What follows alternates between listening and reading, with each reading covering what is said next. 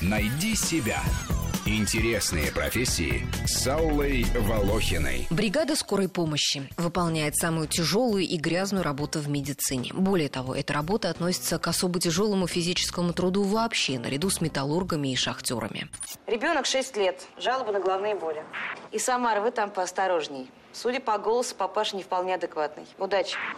Врач линейной скорой помощи – настоящий универсал. Он должен разбираться во всех областях медицины. На вызове у него всего минут 10-15, чтобы без дополнительных исследований быстро поставить диагноз и определиться с тем, какую экстренную помощь больному оказать. Нередко бригада находится на линии целые сутки, не успевая даже заехать на подстанцию. Перерыв на обед полчаса, ну и того часто не бывает. Доесть не успевают, если поступает вызов первой категории срочности. А таких бывает до половины от общего числа. Автоаварии и поездные травмы, падение с высоты, ожоги, отравления, ножевые и огнестрельные ранения, все вызовы к детям, в общественные места, на улицу – все это вызовы первой категории срочности. При этом множество вызовов у скорой по незначительным случаям потому что диспетчеры обязаны принимать все звонки. И пока врачи разбираются с заскучавшими или все позабывшими одинокими старушками, которые набирают 0,3 по нескольку раз в день, или с подгулявшими гражданами с диагнозом «душа горит», где-то может не дождаться помощи пациент с сердечным приступом или ребенок с судорогами от температуры 40.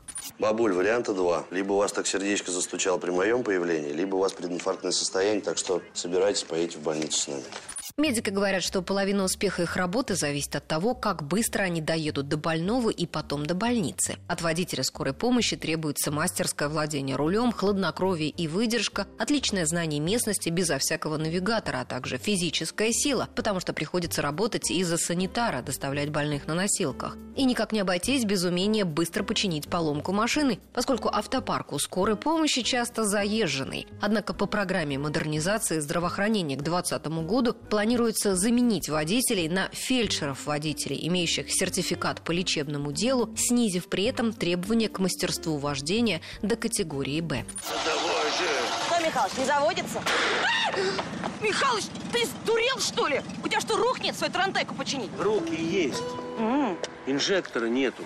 Работа на скорой помощи связана с высокими физическими и моральными нагрузками, сопряжена с риском встречи с неадекватными людьми по месту вызова, с опасностью попасть в ДТП. В основном требуются терапевты и педиатры. Сложнее устроиться врачам узкой специальности. Работать на скорую часто идут студенты мединститутов, потому что это дает огромный опыт и можно работать по ночам, совмещая с учебой. Врачам скорой в Москве предлагается от 60 до 110 тысяч рублей. Фельдшерам 35-55 тысяч, водителям от 25 до 50. Третья бригада, ДТП на Причистеньке у метро. Первая бригада, Гагаринский переулок, дом 7, дробь 8, Сердечница. Покойним, ребята, и хорошего всем дня. Подробнее о работе бригад скорой помощи мы поговорим в воскресенье в большой программе «Найди себя». Слушайте нас в 12 часов. Найди себя. Интересные профессии с Аллой Волохиной.